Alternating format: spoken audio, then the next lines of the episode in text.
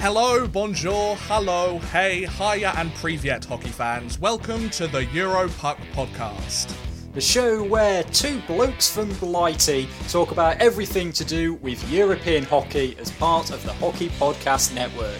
From the Russian KHL to the Swedish Hockey League, the Finnish Liiga to the Swiss National League, the British Elite League to the Alps Hockey League, we talk about anything and everything European hockey.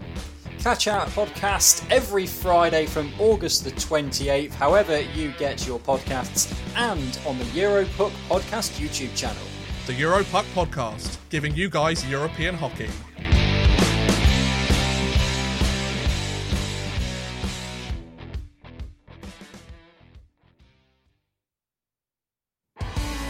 You're listening to the Hockey Podcast Network, your home for hockey talk covering every team in the NHL. New episodes every Monday.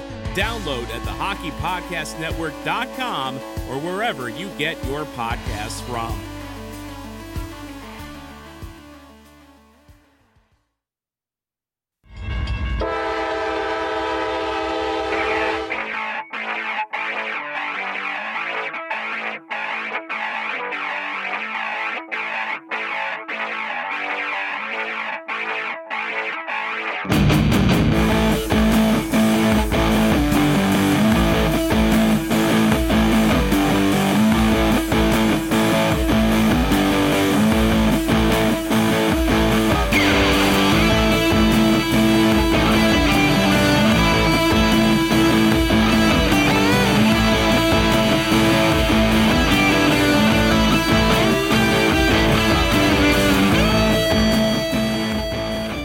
What is up? Welcome back to the Canes Train podcast here on the Hockey Podcast Network, your home for the best Carolina Hurricanes podcast coverage.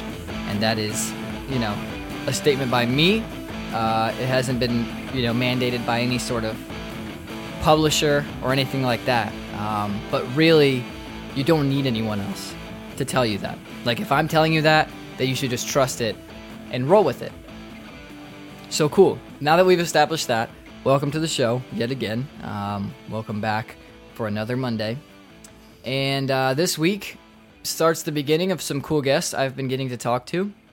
You know, the funny thing, I love when uh, this lead up is, is pointless, okay? Like you already know who the guest is, and you know that because you can read. And if you can't read, then the fact that you got here is really impressive. Um, so, whatever but I think it's funny when people spend like you know like hiding a guest or like in like introducing it taking forever to introduce the guest like dude it's in the title usually. Like it's Cory Lavalette. There you go. All right? Spoiler. Sorry everyone uh, for spoiling it. But yeah it was really cool to talk to Cory. He is a super nice guy. Um you know I want to I mean I already did it in the episode that we recorded but um I definitely want to thank him for you know, taking the time out of his day to to sit down and do that with me. He definitely did not have to do that. Um, so thanks for bringing a little credibility to the show. Cory knows his stuff um, really well, which is why I was excited to have him on. Um, and you know, as a as a member of the media there in Raleigh, it's really cool to get to talk to a guy who you know spends time around the players and the and the staff and and you know is around the team and and is a guy that um it's just it's cool to be able to ask a question and it not just be like opinion based like i can actually put some insight because he's been around. So that sort of thing was really cool. I was excited to talk to him um, and i think it was a really good uh, i think it was a really good conversation we had. So you get to hear that in this episode. Um, that'll be the second half of it. But as you know with this show um, you know it's it's really hard to get into talking about real stuff and serious stuff before just getting stupid. So, um, you know, we got to do that first. So here it is. Uh, um, e- yikes. This is off the rails. Yeah. All right. We're back at it again. This is the new the new uh, part of the show here, which really was always part of the show, but now it's got a name to it, and that's off the rails. And the the point of this segment, if you want to call it a segment, it's really just kind of I'm organizing the show better by putting production music to it. Um, but this is the part of the show where Sometimes it's hockey related, sometimes it's not at all. And that's fine. We're fine with that. Uh, I like to just think about topics during my week, um, or maybe you know it's brought up by someone, and just go off on a tangent about nothing for a little bit. And maybe take a little bit of tension out of your life because it's good to be not serious. So the I mean, so this is how this works. The ideal version of this to me is, you know, there will always be things I just kind of think of and just start talking about. Um, but I would really like to just get like random topics. Maybe you've thought about things, or maybe you start getting a feel for like how my brain works when you listen to these, um, or if you've listened in the past and you think like, oh, I bet you he would have something to say about this because you're probably chances are you're probably right. Um, and I have way more thoughts than the average person about almost everything that exists in life. Um, and so that would be cool if you want to tr- treat, if you want to tweet, and now it feels like I'm saying treat with like a speech impediment. If you want to tweet at me, you can do it at Canes Train Pod, um, and use the hashtag off the rails. Okay, and I'll share that and everything, and I'll usually throw out some stuff asking for it. Um, but just know that any time of your life you can do that, and I will keep up with that, and uh, you know, and answer those for you. I have one. Well, this was a this was uh, passed along from um, Dr. Matthew Arp, who hosts the Ice Analytics podcast, which is great. You should go listen to it. Um, he is way too intelligent um, of a person to be communicating with with this show, but he does, uh, and that's awesome. He's a good guy. But uh, this is the one he forwarded along to me. He said, "What are your thoughts on the conflict in Nagorno Karabakh?" And the the greatest thing about that is I probably didn't even say that right. And I'm gonna be honest, when I saw that, I went, "Hmm, that's a thing, definitely." Uh, but I don't know what it is, and maybe I should, but I don't. So, uh, you know, I just responded and said that's way too intelligent of a comment. I looked it up, and it's like, you know, very serious, like uh, territorial dispute between cultures, and like, not something I have any chance of forming an opinion that matters at all on it. Um, but you know, that was that was a joke for sure um, from from Matt. But the, the the sentiment is the, is true. You know, send along things, and I will form an opinion on them. My opinion on that is that what? That's it. So, um, thank you, Dr. Matthew R, for uh, bringing in some some uh, some real stuff to the show. We could use a little bit of it from you know every now and then, I suppose. But hey, this week, um, I there's not a lot that's been going on to like draw from and and think of things to to talk about. Um, but one thing I've noticed lately, and I guess it's just because I wa- I'll watch a lot of uh, like podcasts and stuff, and on YouTube, what is what is YouTube doing? Why is YouTube like becoming like controlling like they won't let you say anything, dude. Remember when YouTube used to be uh just like what it's anything, just videos and you would just go and it was great. Um and now like there's so much stuff on there, but they are like really trying to I don't know if it's just like cover their ass as far as like kids seeing things they should. First of all, dude, when I was like 11, okay, we used we used to go on YouTube, dude. We saw videos that definitely weren't age appropriate, and we would quote the shit out of them all the time. Okay, and they were not appropriate at all for a sixth grader or whatever I was. And if any of my friends are listening to this, they would definitely be like, "Yep, that's that statement is true." Um, and we turned out fine. Okay, well, I turned out like this, but like this is fine. You know, I'm all right. I'm doing fine. Uh, so just I don't know. Watch your kids. Like, why is it? Why, are we? Why do you have to censor everything in the world just because people can't control what their kids are watching? Like, just tell your kids, like, hey. Also, your kid hasn't heard the word fuck before. Come on. I got news for you. If your kid is past like the fifth grade, everybody at school is is talking not in a way that you would think would be appropriate for their age. Okay, that's just that's just how that goes. Like, I'm just here to tell you that that's how That's how that works. Um, you heard the phrase like, "Oh, the kid rides the school bus." I mean, dude, kids, and nowadays it's got to be way more than when I was growing up because the internet has just been way more established and like everyone has a you know smartphone from the time they're like six. So you're you're plugged into like all the all the trends and social media and stuff is people of all ages. So you got people that are in their 20s and 30s that are putting stuff out, and there are people that are like 11 consuming it. So they know, uh, you know, don't get, get don't get your kid a phone or don't have your kid a computer if you don't want them to see stuff. But like, I'm a grown ass man, dude. I don't want to go in on YouTube and go to watch something, and the people are like, "Yeah, we can't talk about this because they'll pull our monetization." Like, YouTube, just chill, dude. Just chill. Like now we're gonna have to create a new thing to to be like uncensored. I just censorship is so stupid. It's really stupid. I fucking hate it.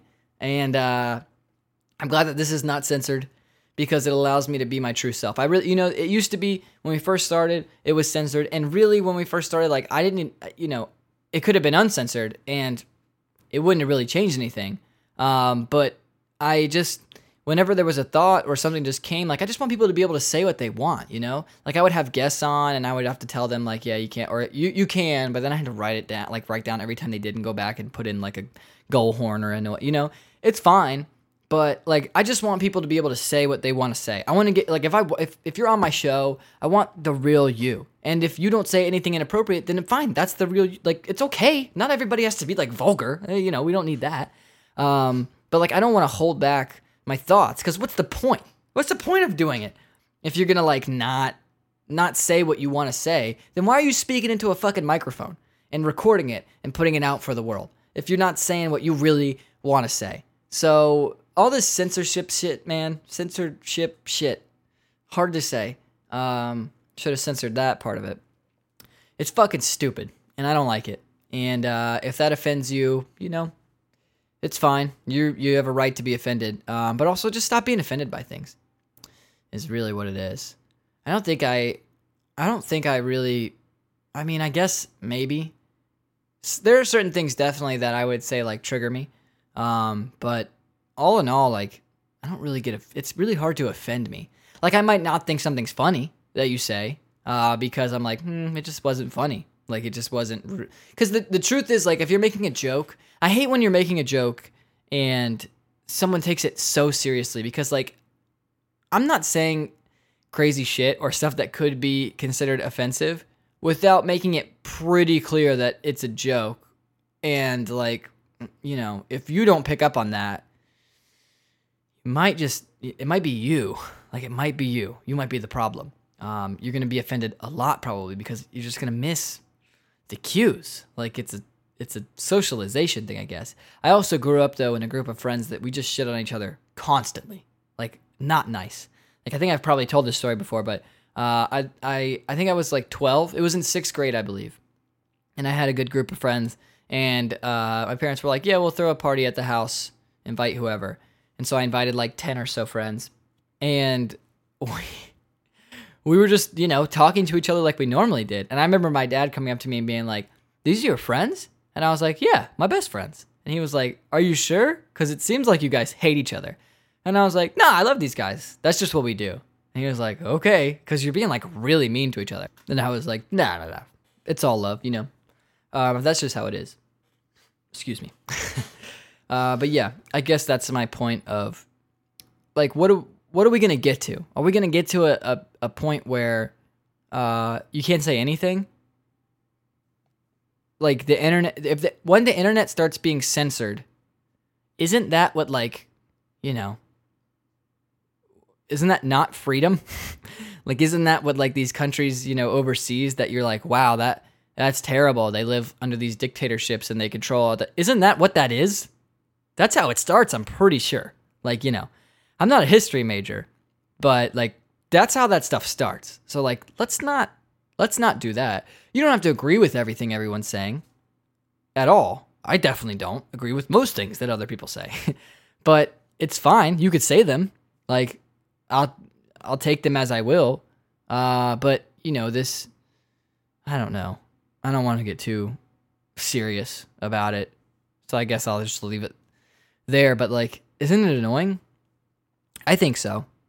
Like, just say what you want to say. And if you don't agree with it, just don't listen. Like, imagine listening to this podcast and being like, hearing one thing that you don't like, and then take instead of just hitting pause or like closing it out or something, you you listen to the whole thing and then you think uh, hard about how offended you got and then you like write that down somewhere. Like, what?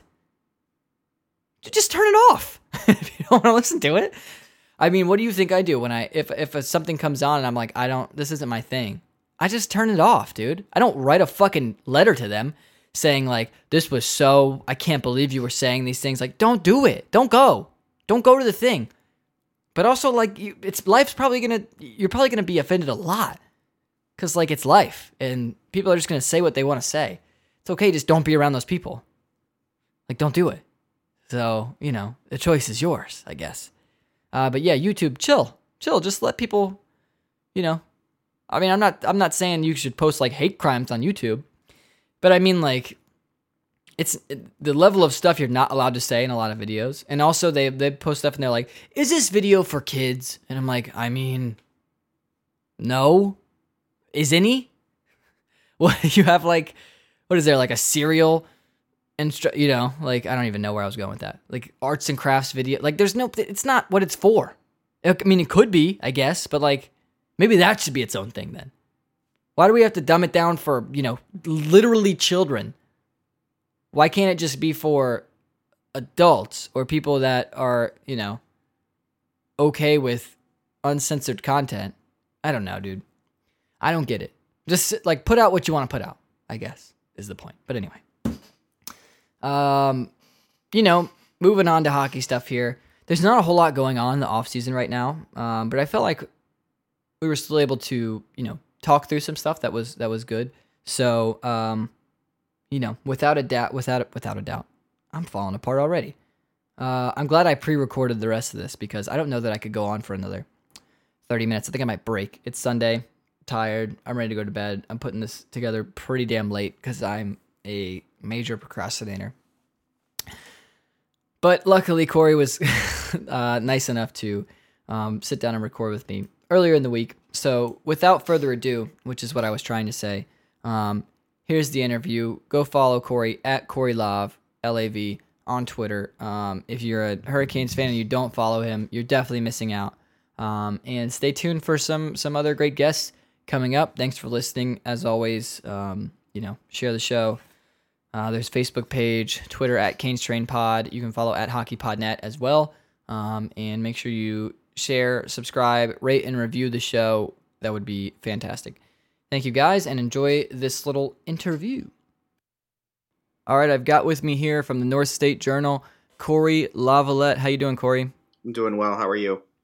I'm doing good. First of all, thanks so much for taking the time to do this. Uh, it's nice to get to talk to someone who is, uh, you know, a big part of Canes media, and uh, I'm sure you you follow Cory on Twitter and all that. You definitely should. Um, I do, and it's always nice to kind of keep up with his thoughts on everything. Uh, so thanks for bringing a little bit of credibility to the podcast, if you will. We'll see about that. That's fine. Um, you know, we we like to specialize in two sides. Sometimes we go crazy, and sometimes we actually talk about things that matter. So maybe this will be. We'll, we're yet to see where this one ends up, but um, I wanted to start off by talking about some of the depth signings, if you will, that the Hurricanes have made in recent weeks. Um, you know, kind of a a low period of the offseason, if you will, kind of the the excitement of free agency right after the fact has happened. A lot of big trades that were going to be made have happened already. Um, but it seems like the Hurricanes have spent a lot of time, particularly in the last week or two, in kind of signing some some AHL level guys that you know maybe have NHL upside, but maybe are just pieces to add to that uh, solid AHL roster now that they're in Chicago. Um, you know, they've signed Jeremy Bracco, who's a, a big time point guy. I believe he was, what, second in the AHL last season, or at least top three uh, in points, which is, you know, beneficial in having success. Um, they've re signed guys like Spencer Smallman, um, Clark Bishop.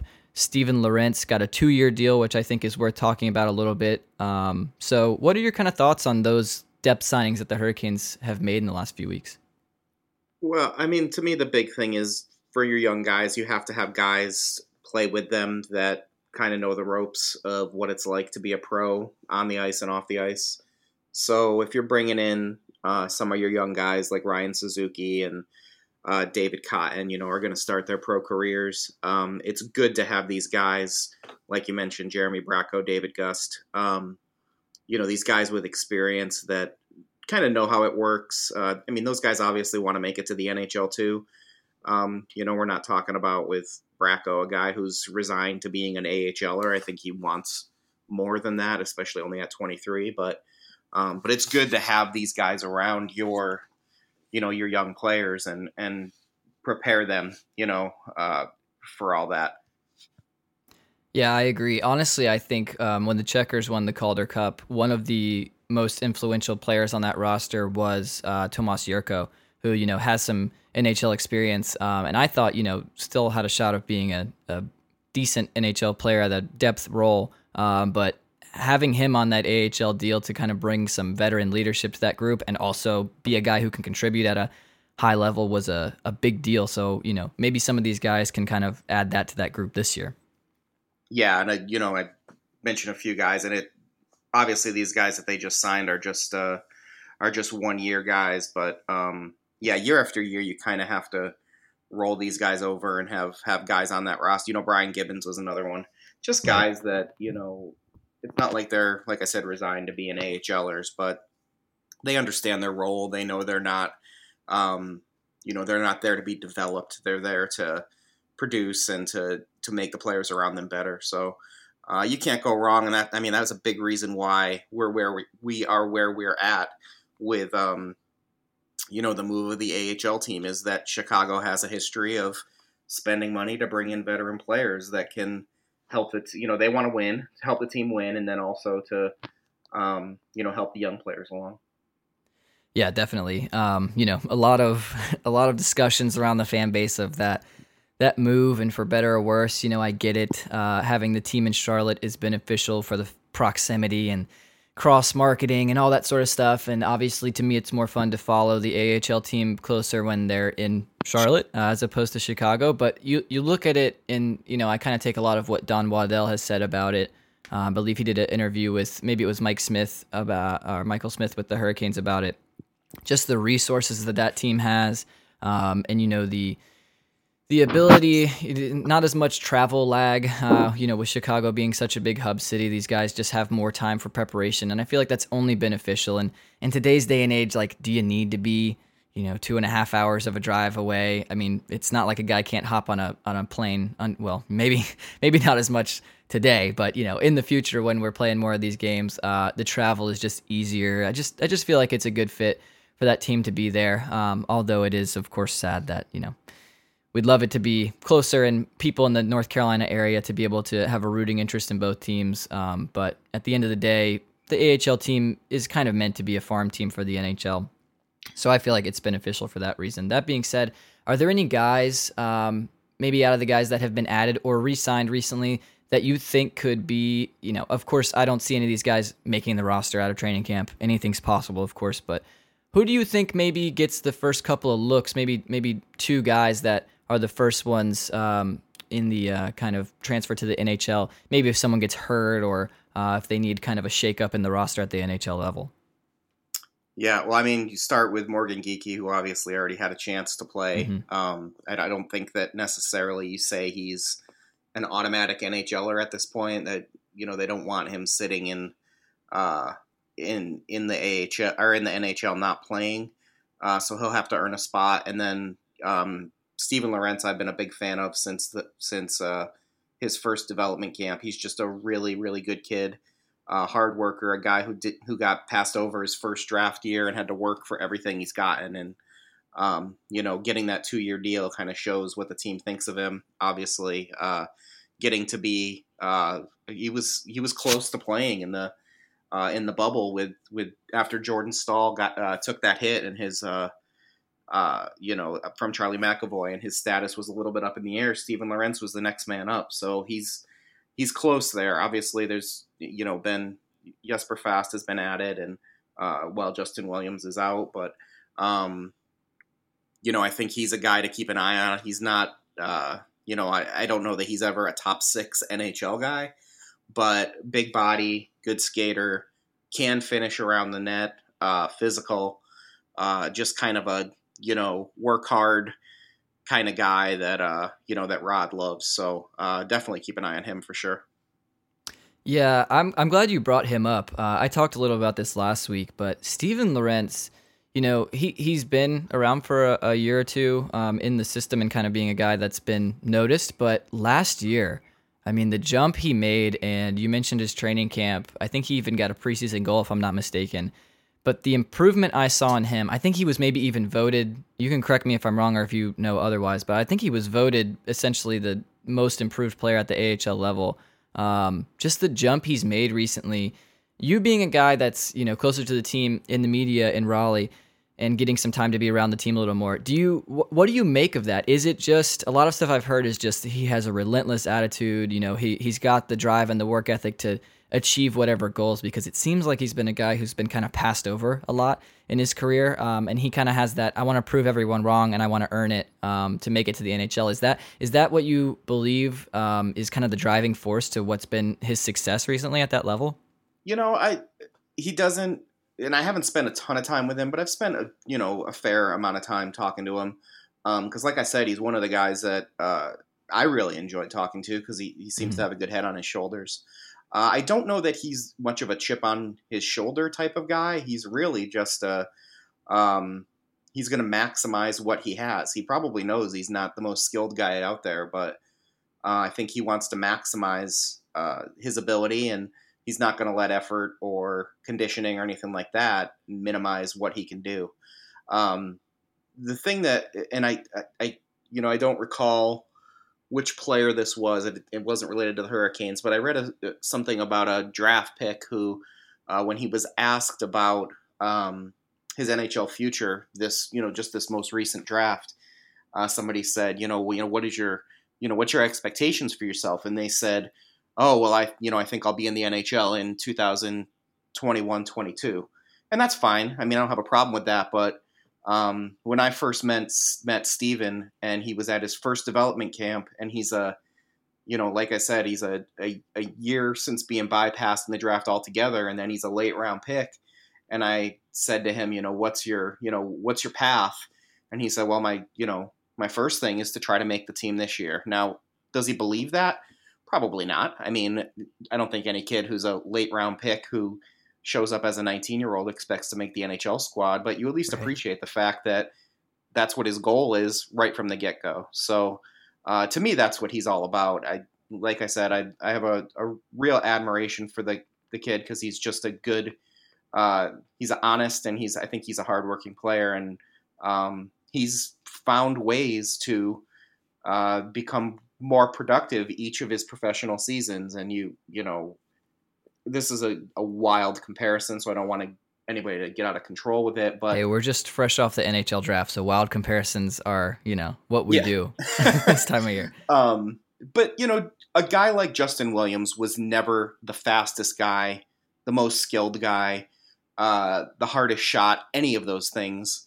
But he found little ways to make himself a step quicker, uh, at the puck a, a moment faster and, and those are kind of things you look for. Now you can you know it's hard to to make up for any deficiencies you might have physically you know whether it's speed or or you know your shot or your skating or whatever um, but to me that's the thing that stands out with somebody who continually gets better level to level is they're obviously finding ways uh, to be smart on the ice and to make themselves more productive and that's again, I'm not saying Steven Lorentz is the next Justin Williams, but you know the the comparison is apt just because you think about Justin Williams and if if you know if any if you ask anybody you know oh what's the thing that makes Justin Williams so good well maybe when in his career when he was younger he was he was a quicker player but really it's always been about his smarts right I mm-hmm. mean his yeah.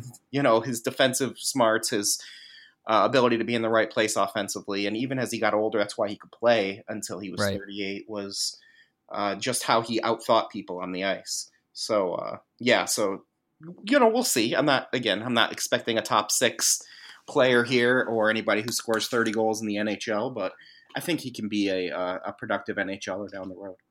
Yeah. Well, you heard it here first, folks. If if Steven Lorentz ends up being a Justin Williams type player, uh, Cory Lavalette broke that here yep. on the Canes Train podcast. So uh, make sure you, you tweet at him and let, let, him let him know he made a great prediction if it comes true. And by the way, you can follow Cory at Cory Lav C O R Y L A V on Twitter, and I recommend you do so. Um, yeah, I agree with you, and I think that the the thing that stands out to me about these players is like you said that that IQ, and it seems like something if you've listened to Darren Yorke um, with the Hurricanes kind of talk about their their plan for scouting and the players they like to draft. They're big on guys that have great, you know, whatever you want to call it, hockey sense, hockey IQ. I don't really know about the. It, it's kind of just intelligence in general. I think, um, you know, hockey's not. It's a sport. I mean, lot, it's not like sports are doing rocket science by any means, but from playing different sports in my life, I can tell you hockey's one of the more complicated ones strategy wise, and it's so fast, uh, especially when you move up and up and up that it you have to really make really fast decisions. And the guys that are able to do that in ways that you know benefit the team more are the ones that kind of pick up on things quicker than others. And so uh, he strikes me as a guy that does that. And like you said, making that improvement. There's a lot of guys that maybe you know get drafted have dominated in juniors. Maybe they even go to the AHL and they dominate there, and then they just can't make that jump. Um, and that to me is a guy whose skill set is there, but you know, mentally thinking the game, he maybe hasn't been able to take the next step. And uh, to me, there's something to be said about just having nonstop success in your life uh, and not not having to kind of overcome adversity at any level and really truly develop like you've always just been a star player. Um, that can sometimes hurt your development. So for a guy that has been able to keep moving up and keep getting better, it shows me that he's able to kind of cope with the league around him and adjust to the next skill level. And um, that is to me what makes guys like that able to make that. I think I, I think Morgan Geekie's the same way. I mean, he obviously had, uh, and I believe he came from the WHL at Tri City Americans, where he had maybe it was even a month plus stint where he was just, I mean, setting records with in point numbers and just putting up crazy production. I think that's when a lot of people started to take notice that like, oh, this third round pick might uh, be a guy we we look at here. And then joined the AHL and just kept improving. And I think he's the same way. He's a smart guy. He learned that two way game really well at the AHL level, and that's why he comes in and. Uh, you know, you hear all the jokes made about him being uh, league league leader in points per game career wise with his three and two uh, in the regular season. But hey, I mean, having that success and being able to come up and, and contribute, um, you know, it's it's these guys that just think the game well. So um, I'm glad that the Hurricanes have put an emphasis on getting guys like that in the system because I really do think it's what makes um, gives you the best chance to make it to the next level. Yeah, and I mean, this you know it's not new obviously this year with the draft, but. Um, this is what they liked so much about Jake Bean was right from the get go. They were just like, "Wow, this kid is really smart," and um, you know, some people were concerned when he was drafted that he was undersized, but you know, they looked at him and they were like, "Well, he's he's six feet tall. He's not. It's not like we're you know we're talking uh, Domenick Fensore here or anything." Yeah. Um. So uh, you know, compare Jake Bean to say Noah Hanifin, and it, it kind of leads to your point, which is I don't want to say Noah Hanifin had everything handed to him, but he never really had a chance to develop. And now uh, mm-hmm. you look at him, and he's a he's a legitimate NHLer, but he's certainly not at the ceiling where a lot of people expected him to be at at this point in his career. And mm-hmm. there's just hasn't been a whole lot of growth in his game. He's kind of the same guy he was, uh, you know, from the second he stepped on the ice here in Raleigh. So, um, yeah, to your point, I think that's that's fair. And it's you know, you look at Detroit back in the in the 90s and the the the 2000s and uh, they really let a lot of these guys marinate for a long time in the AHL until they proved you know they were able to play and play responsibly and that's a you know a testament to a guy like Geekie is that when Rod Brind'Amour trusts you to be out there uh, you know especially in the in the bubble in a essentially a playoff situation you know if if Rod trusts you then chances are you're doing things the right way yeah.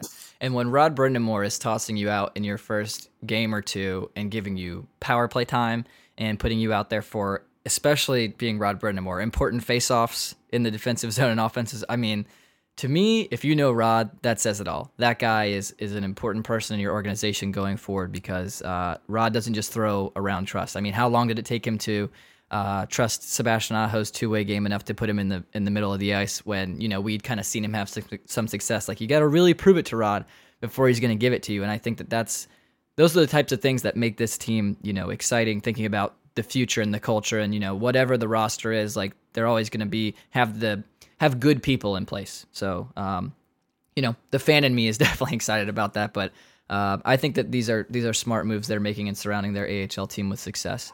Um, but moving forward to maybe some more NHL related stuff, and the bridge between, I guess, would be restricted free agents. So, still two big guys out there that have both filed for arbitration. We'll see if it gets there. But those are Warren Foegele and Haydn Fleury. Um, you know, not guys that I think would be willing to accept their qualifying offers. You know, that's kind of just the first step in keeping negotiations going. But uh, I want to start with Warren Foegele, and you think back to um, it wasn't an arbitration deal, but it it was sparked through arbitration, and that's Brock McGinn's deal that he got, um, which I believe sits at 2.1 million. Do you see Foegele? as a person who's going to try to you know use that as a comparable and say hey I need at least this, especially since I've kind of shown, you know, in, in the playoffs and, and through stretches of the regular season, you know, how consistent it's been as an argument. But if you're the player, to me, you're arguing that that potential is there and that your production has been at least in a similar realm to a player like that. Do you think that's what he's going to shoot for in his in his arbitration and throughout negotiations until then? Yeah, I mean they're they're obviously going to aim high, and you know the Hurricanes are going to aim low, and it's going to come somewhere in the middle, I guess. Um, it, will be an interesting thing to see. I think it it'll probably get done in the you know 1.5 to 1.8 range or something like that. I'd be surprised if he got if he got 2 million, but that said, this market is more about RFAs than UFAs. It's almost better mm-hmm. to be an RFA right now than it is to be a UFA. I mean, look at what Lucas Wallmark ended up having to having to settle for. And if right. you know we were to stand those two guys next to each other, they're not really that different as far as production and and all of that. Um, and we kind of come, come full circle. You know, we talked about Lorentz and Wallmark was the same guy. You know, didn't get drafted that first time through. yeah. Um, so yeah, I mean, I I think it gets done. I, the, the problem you have with arbitration, obviously, is it can cause some hurt feelings and you know, or frustration from from one side or the other. You know, you look at uh, Joel Edmundson in St. Louis after they got that arbitration deal done. Then you know he was he was on his way out. Right. So uh, I'll be kind of a trend how this all hashes out. Um, you know, uh, we we talked about you know the consistency from from a guy like Morgan Geekie, and I think that's maybe something that's lacking from from Warren at, at this point in his career. And you would hope that there's um, for all of Brock McGinn's faults as a player, and I'm not criticizing him. I'm just saying he's you know he's he's a fourth liner. That's pretty much what he is. Um, right. You can pretty much expect the same thing out of him every game. Uh, you compare the Warren Foegele we had in last year's playoffs to the Warren Foegele we had in the bubble this year. Yeah. Um, and it's you know that consistency isn't there, and no one's saying he needs to produce like he did in the playoffs, but um, you know, there's 20 goal potential there, but there hasn't been 20 goal consistency. So uh, it should be an interesting situation, and I wonder, um, you know, I wonder what his future with the organization is, uh, especially depending on what that number ends up being, and and with the expansion draft coming up too. Yeah, it starts to make you wonder about a guy like that, especially when you've kind of made some signings um, of, or you know, have some guys maybe coming through the system that could potentially be bottom six guys um, you know where where Foegele ends up. But I agree with you. I think the fair range is probably somewhere between 1.5 and 1.8. Um, just because, like you know, it's great that you've shown flashes of this great potential, but um, you know, betting on that it's a pretty big risk for the team to take. Um, you know, so I would say short term deal, a little less money than Brock, and kind of show us what you got, kid. And if if it's there and you can show some consistency in the next season or however long it ends up being, you know, the max deal on an arbitration is going to be two years. I wouldn't expect the team really does anything more than a one or two year deal anyway. Um, but you know what what can you show? And and if you can prove, you know, kind of bet on yourself a one year deal, and prove that you could be a more consistent player, then hey, I mean, stick around and, and we'll pay you what you're worth. But I could I, I could see Foegele being a guy who eventually kind of um, you know parts ways with the team because he wasn't quite able to reach the potential that you know he needed to to be worth what he wants to be worth, and whether someone else really to take a, uh, a you know swing at that or like you said an expansion draft guy, who knows? Um, the other the other RFA um, that to me is probably a more crucial part of the team going forward is Haydn Fleury, And Haydn Fleury is like the opposite case to me of Warren Foegele. Whereas Warren kind of out of the gate showed these signs of brilliance and could be a top six guy, and then kind of, I think it was even Adam Gold who compared him a little bit to Erik Cole right off the bat. Um, and I mean, wasn't he looked he looked like a similar type player, and then kind of faltered a little bit. Haydn Fleury has had to kind of fight to even stay in the lineup for for whatever you know whatever reasons you want to call it, whether it's the coaches kind of gating him out of the lineup or whether he had legitimate things to work on, which I would argue, you know, he had some consistency to go through, uh, but then kind of came on at the end of the season and in the playoffs. I think he was one of the Hurricanes' better defensemen. Um, and I think he'll have a, a role with this team as a as a really good third pairing guy who can kill penalties and whatnot. You know, where do you see those kind of talks going, or is it is it even more complicated because Haydn Fleury has kind of taken a big jump in a short period of time? Yeah, I mean, I think what the team is going to argue is, you know, hey, it's great that you played better uh, in the bubble. You played better, you know, at the end of last season. Um, but you know, you still haven't proven that you're an everyday NHL defenseman who, you know, has made the point that you should never be out of the lineup. So they're, I mean, they're going to look at a deal, and I, I think it'll probably fall lower than than uh, than what I'm what I projected for Warren. You know, maybe 1.25 or some or in that range. Um, I like. I mean, I, first of all, um, I, Haydn uh, is a is a really good guy, and I, I like him a lot. And I think um, he finally is starting to understand that if I'm going to be uh, the size that I am, and I look, you know, he looks around at those other defensemen, and a lot of them are the same size, but um, somebody needs to step up and be physical, and I think he's yeah. maybe maybe finally embracing that a little bit. And it, it's kind of funny because he's uh, he's just one of the you know Sarah Sara Civian had mentioned how she asked him about uh, you know you know you're so happy go lucky you know what do you need to do and he's like I just need to be angry for for 60 minutes be mean for right. 60 minutes um, and it's not his nature i mean if you if you know him he's he's just not like that um, but obviously, the all the tools are there. Uh, I don't think anybody has any Brett Pesce slash Jaccob Slavin expectations for Haydn. Right. Um, but he has the potential to to become a you know a, a number four, number five defenseman. And uh, the problem is, is there's just a huge glut of guys right now. So he has to prove that he's worth, you know, he's worth being out there ahead of Jake Bean. That uh, mm-hmm. You know, if if he if he proves he's better than Jake Gardiner at this stage, at least comparable in the money, can the team move Jake Gardiner out to make room for him? So, uh, you know, the Gardiner deal has maybe made things a little tougher. Um, I think if they knew now what they knew then, they probably, you know, wouldn't make that deal. Uh, and I don't think it's a terrible deal. And I think Jake got a little bit of a raw deal last year just with how he played. I thought there were moments where he was really good, and it, it just took some time for him to to adapt. But um, you know, as as you look at things now, you've got five defensemen who are making four million or more dollars a year, mm-hmm. and uh, one of them is in line to make even more after this year if if he resigns. So um, you know, it'll be interesting to see how that all shakes down. Yeah, I think the only thing, you know, to me, having a four million plus guy in your third pair isn't doesn't really work. Um, and it's funny to me because the Hurricanes, I mean, you can call it what you would with DeHaan. I'm sure they were somewhat concerned about his kind of injury history and whether or not he'd be able to be a guy that's in the lineup for a consistent period of time. But you know, they kind of traded him for that reason. And then obviously it wasn't the intention for Gardiner to be on the third pair, but that's kind of what he ends up being here. And so it's kind of like we swapped one, you know, expensive third pairing guy for another. Um, but yeah, I think that Jake has a lot more to give, and he, in a similar fashion to Haydn Fleury, I felt like at the end of the year. And look, I was a big Jake Gardiner critic um, because you know he he had so many. It was impossible not to be at times. He had so many moments where it was just like, Jake, what are you doing, man?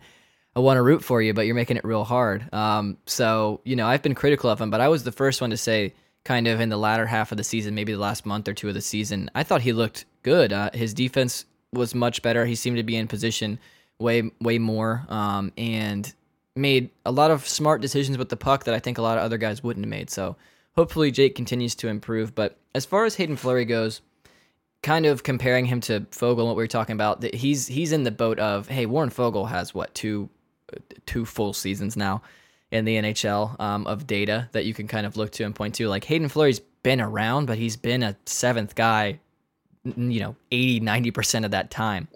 So he just doesn't have a big sample size. Um, and this is one that I'm I'm a little worried might actually go to arbitration for that reason because to me there's a big discrepancy in the player's potential and what he could be and the very limited sample size he's been able to prove that. So I think the team has a good argument for you know pay him less. He's barely he you know he hasn't technically proven that he's an everyday guy but you know for a substantial amount of time. And then you know the player's representation is going to be saying, well, look at this, you know, look at the jump he made even in limited playing time and all that. So um, we'll see where that goes, but you know, I hope that Haydn Fleury is able to get a deal that works for him, and I hope he's able to prove himself next year as a guy who's you know definitely a mainstay at the NHL level. But he's going to have to work for it because, like you said, guys like Jake Bean um, are right there as well in kind of that same role that Fleury was in. Now, to me, he kind of is going to be in that seventh defenseman role, especially with his contract and and what year of it he's in. So um, it'll be interesting to see how the defense shakes out. I think. Yeah, I mean, good problem to have. You know, like yeah, you know, uh, to have all these guys, and then you have a couple other guys, you know, in the system that, um, you know, I think are are, uh, you know, Joey Keane has a has a future, I think, and Jesper Sellgren's a guy that not a lot of people talk about yet, but um, you know, there's a pretty good uh, pretty good group of guys here, and if you know, if the thing that the team is worried about is which guy is going to be your you know, number six defenseman. That's a nice problem to have uh, for them as an organization. Right, definitely. Um, we would not be talking about these problems in air quotes. Uh, what five, six years ago, probably. Yeah, we're not in the Brett Carson, uh, yeah. era anymore. Oh my goodness, a lot of names that no one. I could I could think of a lot of just obscure NHL names just from being a Hurricanes fan for you know the last 20 years. Like it's there's a lot of them out there that I could name that people around the league would be like, who in the world is that? Um, but moving on, we don't want to think about those times. Um, the last thing I kind of want to talk about here is, you know, we've like I mentioned, we've kind of reached a little bit of a ceasefire as far as NHL deals go. And I mean, look, the Hurricanes still have these two these two RFAs that you know who knows where they end up, but you obviously have space allocated for those guys to get signed. You want them on your roster next year. Um, and then looking forward, you've got to think about Svechnikov, Dougie Hamilton, if you're able to re-sign him, hopefully. Um, a lot of things to think about whether or not the team, you know, keeps pushing its cap, and and you know they ha- definitely have a plan going forward. I think at this point, after signing Jesper Fast, um, I think that the team's plan, if they want to make any changes, would kind of have to come via a trade. And to me, it has to come with moving um, you're either swapping positions so a goalie i think that's the biggest talk right now is like swapping trading one of your goalies for another where you know you don't you're not just taking a big cap hit to add one which i think is why the hurricanes didn't go with the goalie in free agency and i'm not upset that they didn't because i don't know that there was anyone that was going to be a notable improvement that didn't get paid way too much for what i think they're worth personally. Um, but i think that a, a trade is something the hurricanes would have to do and whether it's moving one of their goalies for another goalie um, and maybe you know another piece if they need to, or trading a maybe a contract that hasn't quite worked out, and you know whoever that is. I think there's a couple guys now that fit that. Um, you know, I'd love to give Nino more time, but um, a guy with a you know five million dollar hit is is gonna hurt if he's only able to put up seven goals this year. Um, and you know a Jake Gardiner, like I'd love for him to keep going too, but at a certain point you have to think about risk reward of sticking with contracts like that for another year and kind of being locked in. Um, what do you think the Hurricanes might try to do to kind of change their lineup at all, or do you think that they're kind of just sticking with what they've got going into training camp? I mean, it's going to be interesting to see. I don't, I don't know that there's a place for Nino elsewhere right now, just because of the cap crunch mm-hmm. everyone has, and you know that number is tough. Now, is there a place maybe for a Ryan Dzingel somewhere? Maybe you know um, it, it that'll that'll be interesting to see how that all shakes out. You know, right now, again, there's there's competition essentially for to to be a forward who's going to play. Um, yeah, and and Dzingel was kind of the odd man out in the in the postseason last year, so I don't think you want to have a guy making three million just sitting there uh, in a suit collecting his money. Uh, and I think there are other teams that could potentially, you know, use someone like him. But the question is, I, I don't think anybody's going to give a whole lot to do that. So, uh, so much of this is going to depend on what happens with the rest of the RFAs that are out there. There's mm-hmm. just so much uncertainty with uh, the flat cap and you know, like I said, it's it's beneficial for RFAs over UFAs right now. You've got guys that are still out there that probably expected big paydays that are, are sitting mm-hmm. there wondering, you know, what happened? How did I like they knew that this was going to be a tough market with you know, with everything that's gone on, but um you know, I, I think that once the RFA stuff gets settled and the the dust kind of settles and everything clears up and everyone has an idea of where they're at on the cap, then then teams are gonna kind of go through that next tier of free agents, and uh, you know maybe teams are willing if they if they can't make an addition in free agency, they'll they'll look at some of what Carolina has, and maybe the Hurricanes can offload you know one or two of these contracts that maybe don't fit quite as well, and then if you do that, then you open the door for you know, can we do something else? Can we upgrade the goaltending? Can we add another forward? um, you know, whatever the case may be. I my gut tells me that there's already three goalies under contract on one way deals for next year. Now, you know, they can bury Alex Nedeljkovic in the minors, uh, assuming he he clears waivers and not take a cap hit on that. But uh, already having three goalies and then having them making what they're making makes it tough, I think, to add another. I don't yeah. know. There are many teams that are going to want you know, are going to want to have those cap hits on their on their uh, on their budget. Now, you know, cash wise, if there's teams that need to reach the floor, maybe something can happen. Because uh, it's going to be uh, uh, it, it really just depends so much on on how these RFAs all hash out, and not just with the Hurricanes, but around the league. I mean, what is a guy like Mathew Barzal going to get? You know, does anybody even know? Right. You know, uh, in a normal year, we'd have a whole lot clearer.